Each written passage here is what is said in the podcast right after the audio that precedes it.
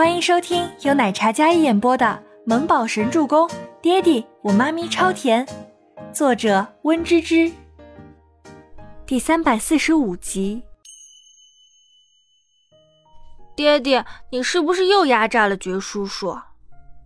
尼木中的琥珀一样漂亮的眼睛看了一眼窗外，然后回头看着将车椅放平、闭目养神的周伯言。虽然自己也压榨了爵叔叔。但他答应过他带他上至尊的，短短时间找出这偌大公司的隐患还有证据，这工作量不是一般的大。周伯言昨夜一夜通宵整理那些秘密文档，生怕他第一天上任没做好准备，所以他将那些证据还有触犯法律的都标注好，然后让 Kevin 趁大家不注意放进了倪清欢的包包里。那是他今天打胜仗的关键。不算亲自接触，只是找人中间帮衬。嗯，周伯言淡淡应道。静觉寺这段时间也被他们父子俩轮番轰炸，也是折磨的不行。谁让他情报网比较厉害？那爹爹，你说妈咪今天一个人上战场会顺利吗？毕竟妈咪可是一个柔弱的小女孩。小家伙还是担心，妈咪从来没有管理过公司企业。以前做的工作都是钢琴演奏，要么就是绘画培训。一下子面对这么多商场上的老狐狸，小周周担心，因为担心他那张小脸都垮下来了，眉宇一片忧愁。柔弱，周伯言闭眸，冷峻帅气的脸上浮现一抹不可察觉的微笑。虎父无犬女，你妈咪也不会查的。周伯言近乎肯定的语气。嗯。倪清欢倒是不知道他爹地竟然这么放心。周伯言为什么会这么放心？因为曾经的倪家大小姐如同骄阳，璀璨夺目。她自幼出身豪门世家，看似活泼骄纵，但是心思极为细腻，美貌与智慧还有气场并存。她倪清欢可不是一个会怕的女孩，从前不是，现在也不会是。况且有他在。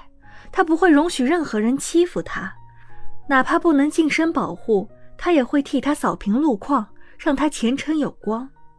爹爹，我好想妈咪呀！你说那个凶外婆什么时候才会让我们一家人团聚？尼木舟本来是一个沉稳乖巧的小孩，可是不能跟妈妈在一起之后，他开始变得有些多愁善感起来。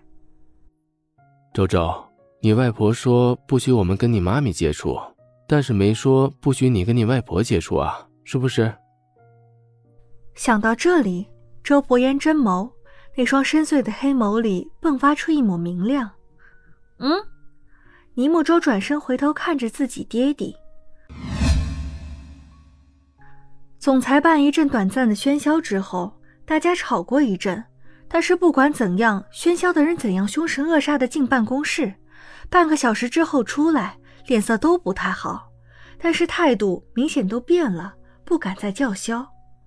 一个上午，新任总裁上任，用一份秘密文档将所有的核心高层捏得死死的。整顿完之后，倪清欢通知开董事大会。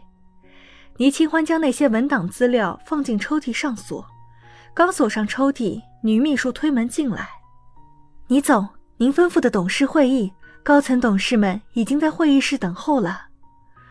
女秘书汇报道，眼神落在了倪清欢上锁的动作上，然后她装作没看到。好，倪清欢将钥匙收好，然后起身。她从办公室出来，女秘书跟在她身后，抱着文件夹，一副干练的白领模样。待倪清欢走出办公室之后，女秘书带着几分精明的眼眸看向办公桌的方向。多看了几眼，然后关上门。比起早上一来准备给倪清欢一个下马威的董事会议，过了半天之后再开，早就没了一早上那种高傲气焰。几十名高层一个个脸色发黑，默不作声。走廊传来稳健的高跟鞋声，清脆的声音在安静的走廊上回响。旋即，会议室门被推开。一抹水蓝色的身影将暗淡的会议室点亮。各位，久等了。女子清冷的声音，礼貌又带着几分疏离。大家一看到倪清欢浅笑嫣然的走进来，个个眼神有些哀怨，但是更多的还是无可奈何。被捏住把柄，不能擅自离职，只能被牵着走。深夜十点，倪氏大厦总裁办灯火通明。倪清欢一整天连轴转，都完全没有休息过，一天三餐都是匆匆对付，只为了空出时间处理公事。倪总，您还没下班吗？秘书敲门进来，说道：“还没。乐雅，你先回去吧，很晚了。”倪清欢还在忙着看财务报表，对着自己秘书乐雅说道：“好，那我先走了。倪总回家注意安全，早些下班。”乐雅也贴心的嘱咐道：“嗯，你也注意安全。”等到乐雅脚步声走远之后，倪清欢依然认真工作。明亮的灯光下，她那严谨的小脸专心致志。这公司被博烟收回来之后，两三个月注入进来的资金都通过各种渠道进到了顾昌林的腰包里，旗下很多项目停滞不前，他要立即做出相应的对策，打好基础。不然很难进行下一步。倪清欢虽然是艺术生，但是双修的是工商管理学位。艺术是自幼培养，工商管理和金融是以前父亲有意培养，加上他也有天赋，骨子里继承了父母管理经商方面的基因。临危受命，他也可以通过自己的手段将局面控制住。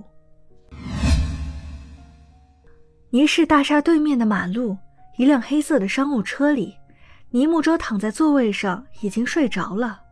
周伯言坐在车里，看着对面已经暗下来的大厦，只有那一层无比明亮。